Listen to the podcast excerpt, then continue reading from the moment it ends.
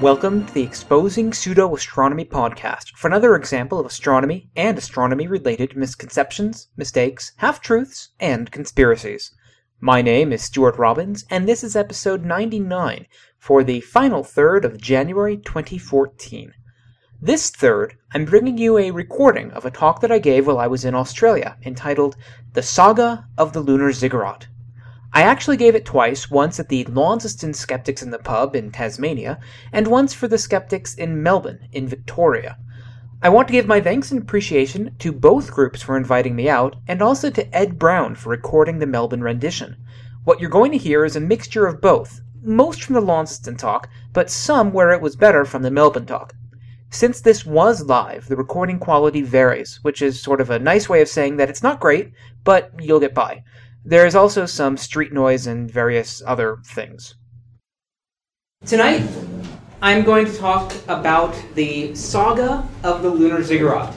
And I will explain what the lunar ziggurat is shortly. And by saga, I mean this is something that I thought was going to be a very straightforward debunking.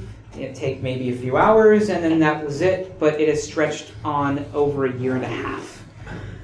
Uh, so, the overview I'm going to give a little bit about me. Um, you've you've had the handout. Some people might not want to read it all. It's very long. Um, you didn't have to copy everything from my webpage. Um, so I'm going to tell you a little bit about me first. Then I'm going to talk about the ziggurat claim itself, and then the basic debunking that I went through in order to show that this step pyramid is probably uh, that's supposedly on the lunar far side is probably a hoax. Uh, probably. Then I'm going to talk about the aftermath, everything that has happened after that uh, over the last, as I said, two years. So, about me, um, I have several degrees. I'm a recent PhD graduate, um, or PhD awardee, whatever you call it. Um, I perhaps slightly more interesting is I became a formal, as in formal in quotes, skeptic in quotes, around 2008. You'll notice this was just after my MS in whatever I say it is, astrophysics and geophysics. That's because what I did for my PhD work was I created and then did stuff with a gigantic global crater database of the planet Mars. So I, over the last five or six years, have pored over numerous maps at varying resolutions of the planet Mars, and I identified about 240 thousand craters, all circling by hand, um, and then got my PhD. And as you might imagine, that is an incredibly boring task. He's basically showing up at work and drawing circles all day. So I started to try to find podcasts to listen to. I tried to find the other side to listen to. And so I found Coast to Coast AM, uh, a late night paranormal radio show. Anyone here know what Coast to Coast AM is? I do now. Okay, a few people. Oh, before I mention that, 30 seconds ago, did you know what? So it's a, a very late night radio show done in the US, which I guess would mean that it's midday here. It reaches, it is probably the largest late night talk show in the United States. It reaches anywhere from, they say, 5 to 15 million people every night.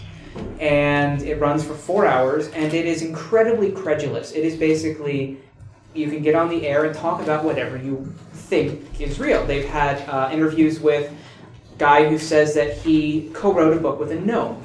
They have people talking about ghosts all the time. They have people talking about ancient aliens and all this other stuff. So when circling craters, I would listen to an episode of Coast to Coast AM, and then I would listen to something like The Skeptics' Guide to the Universe, or Skeptics with a K, or Skeptoid, or these various other things, just to sort of get that balance. And I became interested in skepticism, and I thought that I had something different to offer because I was being and am now a formally trained, uh, I call myself an astrogeophysicist. So I came through an astronomy department with an astronomy background, but my degree is in geophysics because I study planetary geology. So that's why I call myself an astrogeophysicist. So I have this expertise that very few people have, you know, because no one really wants to spend 10 years drawing circle or five years drawing circles. And what I try to do is I try to, I think, fill a niche where you have a professional academic who is trying to address misconceptions and conspiracies and hoaxes in that particular field and do it in a way that's digestible to people who don't have that level of expertise. Uh, so you can tell me whether or not I succeed at the end of the night. And if you think I do, feel free, of course, to listen to the podcast. So, with that in mind, uh, let's go straight to the claim. And uh, by the way, this is, I, I, don't know how you normally do it. I was told it's somewhat informal, but with a formal presentation. So, if you have questions, feel free to interrupt, uh, assuming you're okay with your voice being recorded. Of course, no one's going to know your name. So, should except for, I guess, the 20 people in here. So, it should be okay. Uh, so, the claim is this, and I'm going to have Richard C. Hoagland, who made the original claim on Coast to Coast AM, tell it to you, assuming that the audio works. Do we ever go back to the moon, Mr. Hoagland? Yes, we will. When, What's really astonishing, and the reason I wanted to do a little update tonight is I've sent over to Lex to be posted on the Coast website an astonishing image taken from orbit. We don't know by whom yet. We're working on that. On the lunar far side, on the opposite side of the moon from the Earth, almost as far away from the Earth as you can get, almost 180 degrees, almost on the equator, just south of the equator, a mile sized, each side is a mile, ziggurat. It looks like an Egypt, a Sumerian pyramid. It's extraordinary. It's enormous. I love it. It's you got to go look because this is just absolutely astonishing. And I've spent now several days trying to make sure this is real. And to the best of our analytical abilities, it's real. There's a whole bunch of little tells around it that tell us, for one thing, hoaxes are never subtle. This is subtle. This is the kind of thing that an expert would instantly recognize. And unless you have trained eyes, it's going to take you a minute or two maybe to see it. But once you see it, you're never going to not see it. So that's the claim. Um, it's about a minute and a half long. This was broadcast on July 20th of 2012, so it's a year and a half old now. And this is the image that accompanied that claim. And this is not a case of pareidolia. And uh, pareidolia is where you your brain recognizes a pattern in randomness. Um, and I, I should make it clear that I've never said that this is pareidolia. This looks like a ziggurat, a step pyramid. You have a square pyramid or at least it looks square because this is a perspective view. This was shot by the Apollo 11 astronauts as they orbited the moon. Um, and you have steps. I mean, it looks to me about three layers. And so this is a ziggurat that appears to be on the moon in this image. So the question is is it real or is it not real? Before I get into that, I think it's important to talk a little bit about Richard C. Hoagland, and I could talk for 10 or 12 hours about who Richard Hoagland is. Um, that is not the point of this talk, but I think that it's worth talking in four bullet points a little bit about who he is and what claims he's made. Has anyone here heard of him before? A few people. Okay, so he's mainly in the United States, but he, he does get around. He goes to conferences a lot. He's been on a few television shows. Uh, early on in his career, when he was a more mainstream guy, he was a science advisor to the very famous American broadcaster Walter Cronkite, who was once called the I think he was the most trustworthy man in America. Um, he ran, or he was the anchor to CBS News, I think so. One of the major broadcasting stations in the United States. So he was a science advisor to Walter Cronkite during the Apollo era, during those Apollo landings on the moon, and that's a whole different talk that I give on the Apollo moon hoax. He has no known formal schooling in terms of science, yet he makes a lot of science claims. And if he has had formal schooling, he's never made that known to anyone. And when people have asked, he's not responded, or and people haven't really asked. However, he is the Coast to Coast AM science advisor. And those things combined should tell you a little bit both about Hoagland and about Coast to Coast. But um, moving on, he's one of the original Face on Mars guys. He did not originate the claim, the Face on Mars being that uh, there is this mesa on Mars that was photographed by Viking in 1976 that appears to be a face. Um, it's 50 pixels tall, 30 pixels wide, much higher resolution imagery shows there is no face, but he still thinks that there's a face and various other features. Um, his big claim these days is hyperdimensional physics that is the real physics. And everything else that you're taught in school is the physics that sort of works, not really, but this hyperdimensional stuff is the real physics, and he gets weird stuff out of it. Um, Again, not really worth going into. There's a lot on the internet about this. Um, despite not really liking the tone, uh, the rationalwiki.org, I believe, website has a lot on Richard Hoagland and hyperdimensional physics stuff, and it explains the claims he's made, if you're interested. So, for any type of claim investigation, there are primarily two steps. The first one is to see if the claim is real, see if there is a phenomenon. The second one is if that phenomenon is real, you need to see what possible explanations there are. In other words, it's just like science, really. You investigate something and you try to find out all of the causes or all of the reasons that could cause that thing, as opposed to just taking the one that you might want to be true. In this case, clearly you have this image and you might want to believe, yes, this is a step pyramid on the moon.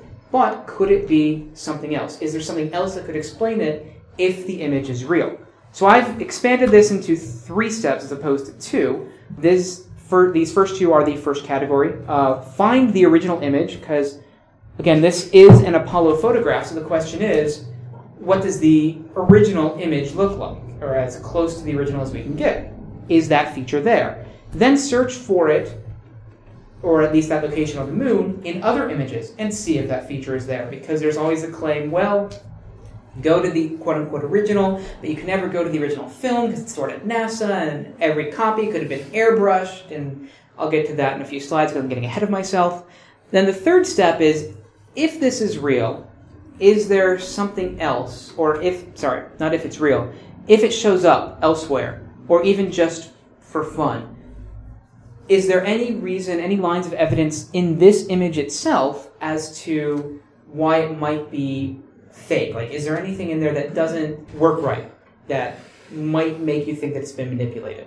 And finally, I should point out, and this is something that I don't think is emphasized enough, that unless you have an admission by the person who originally faked it, assuming that it's been faked, you can never prove that something is faked. You can only say that it is most consistent with the null hypothesis that this is not real, that kind of thing. And that's something that I think we, we don't do enough in skepticism because we say, for example, ghosts aren't real. Well, no, you, you just have to say, to every, as far as every investigation that has ever been done, that has had controls, that has had you know, any kind of um, consistent thing, ghosts are do not exist as far as those are concerned. There might still be overwhelming evidence out there yet to be found that would show that they do, are real. So with that, you know, I'll get off my soapbox. Um, at least use a U.S. phrase. I don't know how much things translate over here, um, and continue on. So the normal investigation step one: find the original image. Fortunately, on the Coast to Coast AM website, the image was labeled as Apollo 11, film canister 38, image number 5564. So you can go to various online repositories and find this image and download it. This particular scan is from the Lunar and Planetary Institute, which I, I always get the LPL and the LPI mixed up. I think LPI is in Houston, Texas, or just outside of Houston, Texas, in the United States. Uh, and they house a lot of these images. And this is the scan that you will get on their website. And you can go searching through this image, and a bunch of us did. We spent about two hours back and forth on a forum, and we finally found the little thumbnail of this image where the ziggurat would be. And it's not there. One could stop right there and say, well, the LPI version shows it's not there, but it might be more interesting to investigate this further. And one could always claim, and the conspiracy people do claim, that NASA just airbrushed this or photoshopped it or whatever image manipulation technique you want to use because clearly these are perfectly black, and I'll talk more about that later. The normal investigation step two is to search for other images of that location and see if they're there. So through a lot of a lot of searching and trying to line features up and a lot of stretching, I was able to use software that we use a lot in geophysics, uh, a lot of mapping software, to find the latitude and longitude on the moon that this shot was taken and try to see if there are other images available. And fortunately, the moon is really close, and we have a lot of good imagery of it. Remember, Richard Hoagland said that the ziggurat was a mile wide. That's 1.5 kilometers or so. There have been a lot of missions to the moon, and we've seen a lot in the last few years, which has been great for those of us who study planetary geology, like me. Uh, so besides the Apollo astronauts, we've had Clementine in the 90s, which had photos at about 100 to 500 meters per pixel, so that's not really big enough to resolve the ziggurat. NASA's Lunar Reconnaissance Orbiter has been operating for roughly the last three and a half years at the moon. It has two cameras. One of them takes pictures where this table here would be resolved as several pixels across. It is a fabulous camera. The narrow angle camera is a great camera. It also has a wide angle camera that takes pictures about 60 meters across, so maybe roughly the footprint of this building or so. Still a great camera, perfectly capable of resolving the ziggurat if it's there. We also, if you don't trust NASA, which of course Hoagland and Mike Bara, who are the people making this ziggurat claim, don't trust NASA. They wrote, in fact, a book about NASA conspiracies. You can go to other countries. India had Chandrayaan 1. 2008 to 2009, 5 to 100 meter per pixel images. It had two cameras. China, Chang'e 1 operated for about two or three years. It took images at 120 meters per pixel also perfectly able to resolve the ziggurat at about 10 to 12 pixels across. Japan, Selene, or Kayuga, uh, or Kaguya, I think, uh, operated also for three years. It had a wonderful terrain imaging camera, 10 to 20 meter per pixel images, very easily resolvable if this feature is real. So, what I'm going to show you is just three images from two of these spacecraft of that area. First, we have NASA, just because I, you know, I'm American. NASA images are very easy to find because of various laws that require the release of this data, or these data because it's plural. So this image here is the wide angle camera, 60 meters per pixel. This is full size. This is narrow angle camera, 7% size. These images are huge. They're very nice. I highly recommend anyone who just likes to look at these things go online and find them. They're very cool. What I'm showing you is the ziggurat area. And I'll go into how I found that later on in the talk because there's been dispute about where it actually would be. So this is the wide angle camera image. This is the very roughly approximate footprint of where the ziggurat would be and you can see that it is not there. Similarly, it is not in the w- narrow angle camera image. Uh, one of the corners would be right about there. It's not there. Okay, don't trust NASA. Let's go to Japan. So again, this is a 10 to 20 meter. I don't remember the exact resolution, uh, but this is 15% size. This is 100% size. Again, the ziggurat area, you can recognize it. Maybe we can go back. No, I'll just go closer. You can recognize it by those two craters, those two nested craters in the middle. And in the Japanese image, you can see those two craters right here. And you again see no ziggurat. So at this point, we have the completion of step one in normal skeptic investigations. The original image came from an online video game forum or some other online place before that. The official version does not show the ziggurat, and other images by other spacecraft and even other countries show no ziggurat. This would require a massive cross-government conspiracy to hide the ziggurat with the exact same craters and other features because you have lots of scientists looking at these images, like me, who studies craters. And we map where exactly all of these craters are. And if they vary between images, we're going to notice it. And yet they don't. In fact, it's not even just the craters and the exact placement and exact sizes, but also the brightnesses, because you have a bright, fresh crater here, a bright crater here, and it's also the texture of the landscape. You can say that this looks um, sort of, uh, we use the term hummocky, so uh, I'm not sure what the exact translation would be into common parlance, but you, you get the idea, sort of leathery, like, like actually these sofas. It has this texture. And so in order to fake this, you can't just have one guy in a room airbrushing. You have to have a terrain constructed in your head and be able to render it at any resolution and at any lighting angle because the lighting angle is different in all of these images. And there are a lot more images that I didn't show you of the same area. Not only that, but we actually get the images from the spacecraft as rectangles, as strips. You'll notice that these all look wavy. and that's because we do geometric corrections, because the spacecraft is looking sort of at an angle, and if you have topography, like a crater, it's going to be a little bit farther away, and so be at a sort of a slightly different angle when you image it. And so we have models of the topography and the elevation, and we rectify all of the images, we correct them as if we were looking straight down.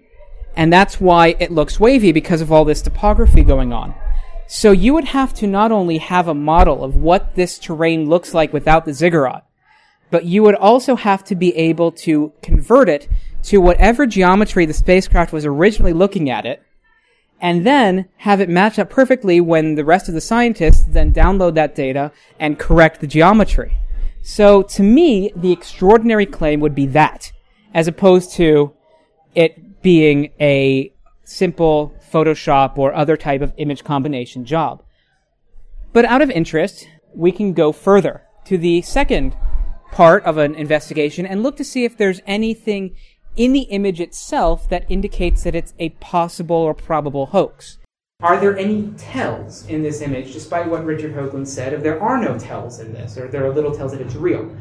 Well, I think that there are two tells in this image, two primary ones, that show that it is more likely to be a hoax than not. And that's mostly can be seen in this area here, compared with the LPI version. So in this area here, we have first the shadow. You'll notice that the shadow of the ziggurat, or the this wall of the ziggurat, is facing away from the sun.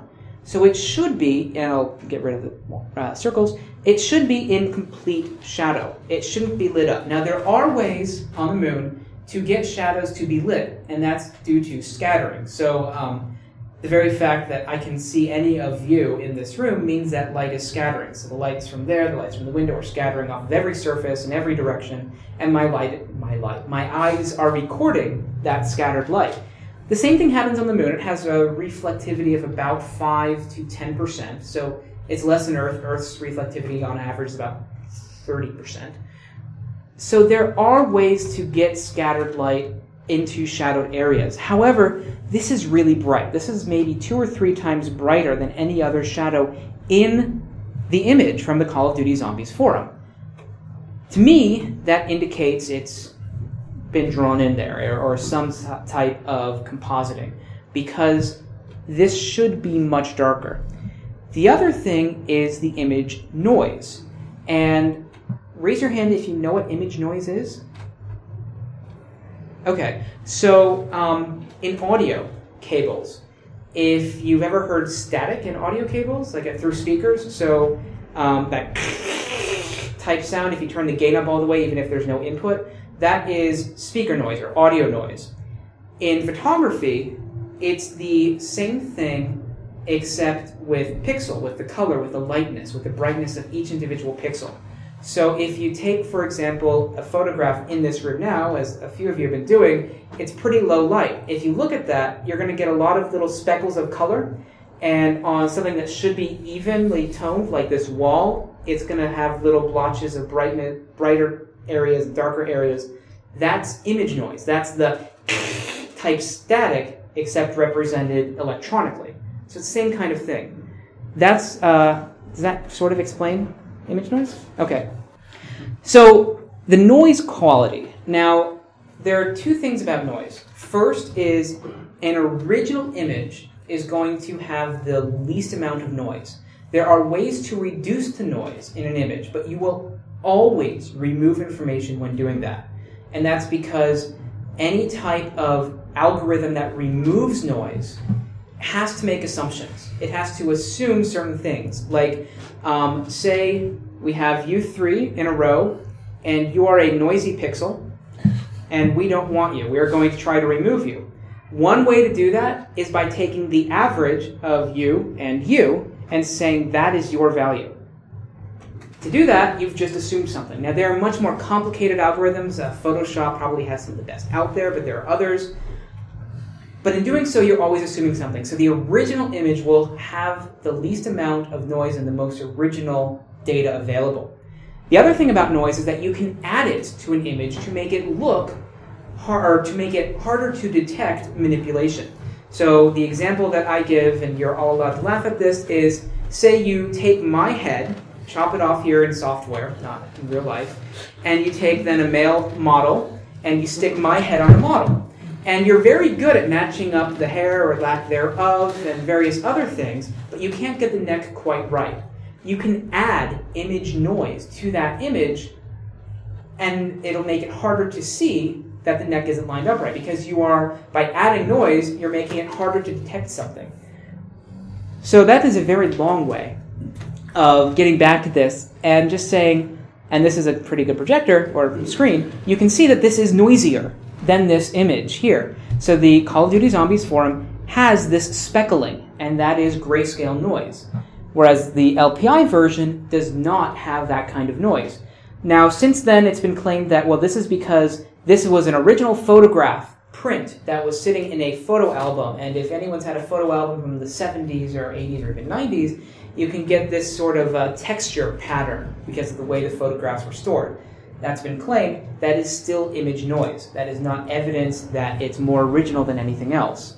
Uh, but for those two reasons, and the fact that it's not in anything else, uh, that is a 25 minute discussion of why I think that the lunar ziggurat is probably a hoax. I'm not saying that Hoagland or people who work with him hoaxed it. I'm saying that they are presenting it as real when it's most likely, the evidence I think shows that it is most likely to be a hoax. With that in mind, there are really good Photoshop jobs out there. People have said, well, it's impossible to get something that good. Um, you know, this is fairly good. I, will give them that. It's a good job at making it, if assuming they made it. Uh, but on the same hand, that's really good too.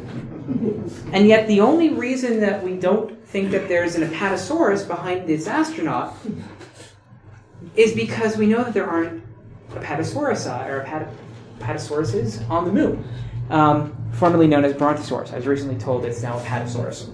Uh, this is a really good Photoshop job, but we know that there was not a big giant dinosaur behind this astronaut on the moon. By the same token, the ziggurat is a fairly good job, but it's most likely the case that it's not real.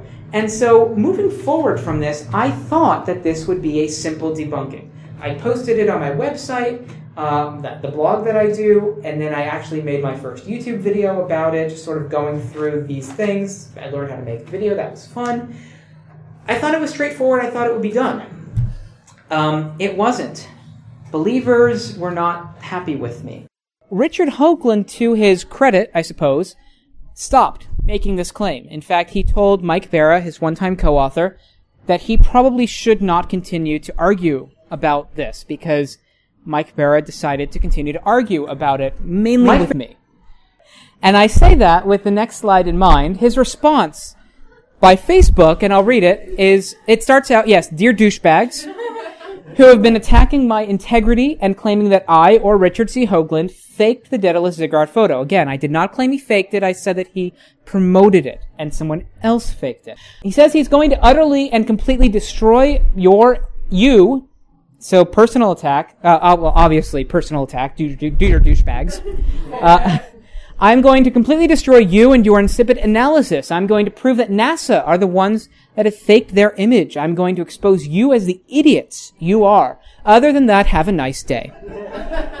and this was posted on his Facebook page a few days after my blog post.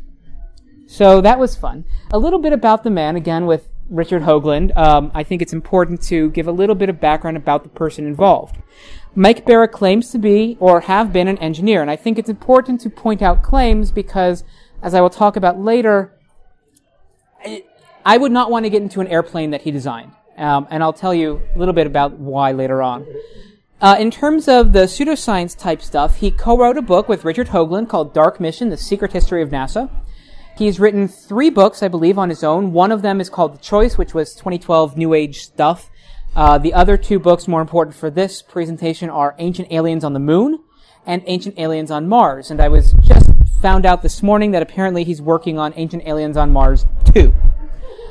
His primary method, uh, he is, uh, I, I, won't say frequent, but he is on uh, the United States History Channel 2 Ancient Aliens show. Uh, he is a not infrequent guest. So with that in mind, um, his primary method of argument is the ad hominem attack, as you can tell uh, from the previous Facebook quote. And he refuses to correct any mistakes despite being very, very wrong. Um, again, this is sort of background into the character. I don't really mean it as an ad hominem, although it is kind of fun to point out.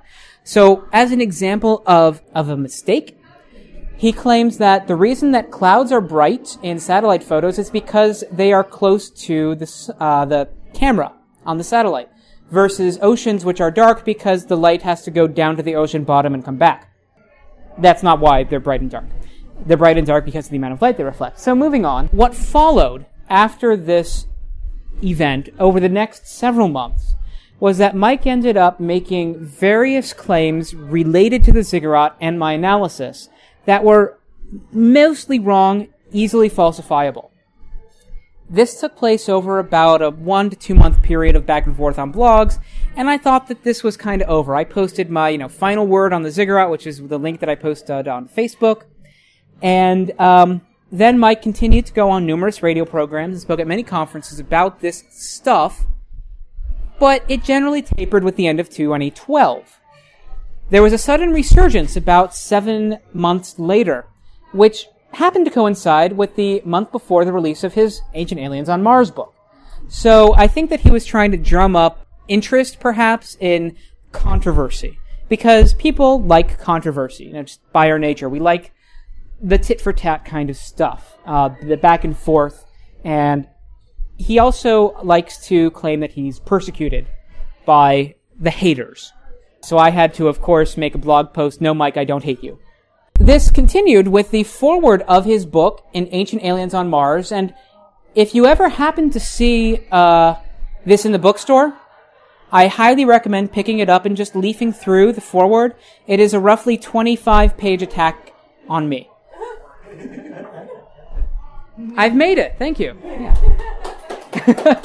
so, the paragraph of interest is just before the completion of Ancient Aliens on the Moon, I came across an image of an object which stirred great controversy amongst the debunker elite. That's not me. But it caused even more angst amongst the skeptical small-time bottom feeders. One of those was a man named Stuart Robbins. So that's me. I'm a small-time bottom feeder who I mentioned in the last chapter of Ancient Aliens on the Moon. After I responded to his absurd accusation that either I or Richard Hoagland had fabricated the Daedalus ziggurat, which again, I did not claim that, he went out of his way to answer back on his blog. Well, yes, I did, because that's what my blog is for. It's to answer claims and various stuff like this. Perhaps most important, though, or most interesting, is the first sentence of the next paragraph. As usual, he, meaning me, made a lot of assertions, many of which are false, most of which are misleading, and some of which are just plain deceptive, which is exactly what Mike Bara ended up doing. If he had a mirror, then this statement would be very correct. And I'm going to give you a little bit of an example of some of those. Um, is it possible to talk about everything here? Absolutely not. That would take 10 hours. Is it possible, or do I even want to address all the name calling and all of the various image manipulation that he did on a photo of mine? No. I have no interest in that. Again, I think it's important to see the type of person that you're dealing with, which is why I gave a little bit of background. However, I am going to talk about a few of these claims. Just because, again, this sort of gets to the aftermath and perhaps the interest of this kind of stuff. First is how to locate the ziggurat, because he claimed, clearly, indisputably, I'd found the real location of the ziggurat, but there was still a problem. It wasn't where Stuart, paid still for NASA, said it was. It became obvious to me that he had misreported the location of the ziggurat. What he thought was the ziggurat was actually a crater just to the south of it. And he posted this on his blog. And now, if, if I may, I will use a little bit of an argument from authority. I will repeat that my thesis work was to identify and map out 642,000 craters on Mars. If you're going to say that I mismatched craters, you better bring your A game. Again, if I may use a little bit of an argument from authority. So, Mike claimed that by matching these four craters, he clearly showed that I missed the ziggurat by about a mile. Well, this is where you get into some of the specialized tools that we have in planetary science where I can actually take the perspective view of the Apollo image and stretch it and map it by control points onto a grid and find out exactly where the ziggurat would be, which I did and which is what I used in order to claim where the ziggurat was. Not only that, but you can end up matching the craters and show that Mike actually had it rotated wrong by about 170 degrees and that it was where I said it was by again matching up the actual craters and correcting for scale and various other things. In fact, not only I did this, but a listener to my podcast and reader of my blog did it in another way with instead of the 20 or so control points I did, he showed it with roughly 50 different craters and matching up different features. And what he also showed, which I really like, is that the ziggurat image that is on the Call of Duty Zombies forum is squarish. It looks like it's square because of the perspective. But in actuality, if you match up the craters, it would be this long, distorted rectangle, which again is sort of another reason of, okay, if you're talking about these features on the moon, okay, normally we think of a square thing or at least a perfect rectangle. This is not that. Again, because you're thrown off by perspective. So it's, it's an interesting thing, and again, it's an interesting claim, and it's, it's hard to match these up, but with a lot of perseverance, you can do it. And I have to give kudos to uh, Plaid, another pseudonym, for going through all of this and finding all of these craters to match up and making a, a pretty good image. Uh, so the second thing is ellipses, and this gets into again why I say he claims to have been an engineer because I would not want to fly in anything he's designed. He says many of the planet's orbits, which should be perfectly circular by now, are highly elliptical. In fact, Mars' orbit is so eccentric that its distance from Earth goes from 34 million miles at its closest to 247 million miles at its greatest. So what he's talking about is they're really close to really far away. That's not how you talk about planetary orbits. And in fact, uh, to further the digs, and again, this is from his Picasa album, uh, Google thing, that he posted, I think in coordination with Ancient Aliens on Mars coming out. He put in like little notes, like, take notes, Stuart Robbins, on how orbits are done, because this is something that I've pointed out before on how to measure an ellipse. Because Mike seems to think that a planetary orbit is highly elliptical because of the farthest and closest distance that it gets from Earth. When the actual way you measure eccentricity or ellipticity is relative to the sun, relative to one of the focus points. It's just a bizarre kind of claim that he has made repeatedly and actually defended at least twice in writing uh, on his blog and elsewhere, obviously on his Picasa album with his take note and various other images I didn't show. Um, it's bizarre. If you're interested in more about ellipses, I, I wrote a detailed blog post on exactly how you measure this kind of stuff. It's here, if you can remember all those weird letters and dashes. Uh, but what what he doesn't seem to realize is that even if Mars and Earth's orbit were perfectly circular, Mars would still get really close to and really far away from Earth. That's why we only launch stuff to Mars roughly every two years or so, because that's when the orbits line up so that they're really close. It's just a, a bizarre kind of claim to try to defend. Another kind of claim he tries to defend is pareidolia does not exist. He says the actual truth is that there is no such thing as pareidolia. It's just a phony, academic sounding word that debunkers made up to fool people. It's actually a complete sham. The word was actually first coined by a douchebag debunker in a 1994 issue of Skeptical Inquirer. It is still a load of BS. There is no such thing. Again, just sort of this bizarre kind of claim. Um, I'm not sure why he decided to talk about pareidolia with regards to the lunar ziggurat because it is clearly in that image. It's not pareidolia. That is a ziggurat. The question is just, is that image faked? So, for those who don't know, pareidolia is the process of seeing or the, the phenomenon of seeing a pattern in randomness. So you have clouds and people see a puppy dog. That is pareidolia. The Rorschach test, the inkblot test, is designed around pareidolia. So this idea that pareidolia does not exist, whether it's called pareidolia or not, and it was actually at least around as far as long ago as the 1860s.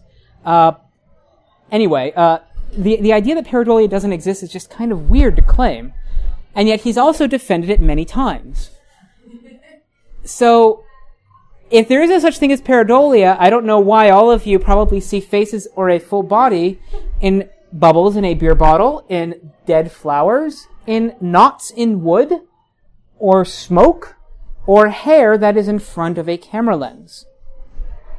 So what I thought started with a simple quote unquote debunking, again, I, I don't necessarily like the word, but it's easy to explain.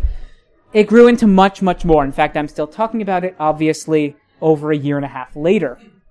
I think there are a couple lessons to take home from this, and I'm sure people have, you know, you've discussed this in your groups before, but I think it bears repeating, especially in this kind of context, because it was pretty obvious here that you cannot have a thin skin.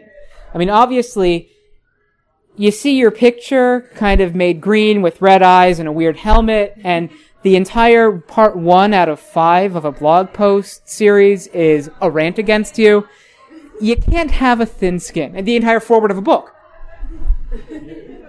But it does become very obvious when the pseudoscientists do have a thin skin. I think it's also incredibly important that as skeptics that you have to take that high road. Because as soon as you stoop to that level of ad hominem attack, which I'll admit I might have done a little bit in this talk, just out of humor, perhaps, but as soon as you do that, your critics are going to leap on that. Now, I've written over 20,000 words in blog post form on the Lunar Ziggurat stuff. I've given two workshops on it and about five talks about it, including this one. And maybe 0.5, 0.1% of that material has been the ad hominem attack. Your critics are going to jump on that personal insult, despite flinging their own. As a perhaps next follow up, um, when Mike was on last on Coast to Coast AM a few months ago, I think in September, um, he ranted about me again. He named me, and George Noory, the host, uh, sent me an email being like, Why does he hate you so much? I have no idea. Maybe because I show that he's wrong. um, I, I, can't believe I've impacted book sales of his because I'm not that widely read. But George followed up on the previous time Mike was on Coast and said that he would have to debate me. And I followed up with George many times and I got no response. George says that he followed up with me and got no response. I am more than happy. And I plan to follow up many times in January as the end of our holiday uh, in this lovely country uh, comes to an end. I will follow up in January with George and say, hey, remember this? You promised me, if nothing else, at least a debate. If Mike is now saying that he refuses to, then I think it is only fair that I come on for at least a little bit of time to discuss what's been going on and address the claims that have been leveled against me. But we will see what happens. So, uh, with that in mind, I guess stay tuned. And I don't know if there's time for questions. Um, any feedback, of course, can go to um, you have the cards or feedback at sjrdesign.net, um, and I will give it to you.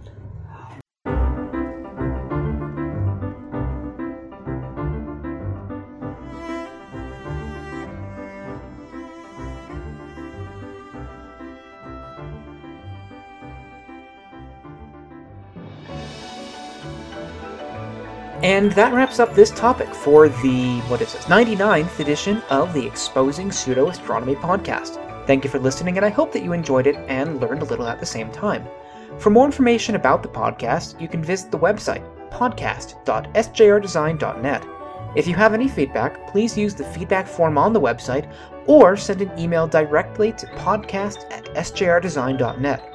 You can also leave a comment on the page for this episode on the website comment on the blog post for the episode, or a comment on the Facebook page of the podcast. You can also tweet me at pseudoastro. I do read every message and appreciate the feedback. If you have suggestions for topics, please feel free to send them. Also, please write a review and rate this podcast on iTunes or your podcast website or service of choice. If you liked it, tell friends, family, and two random people that you'll never meet in real life.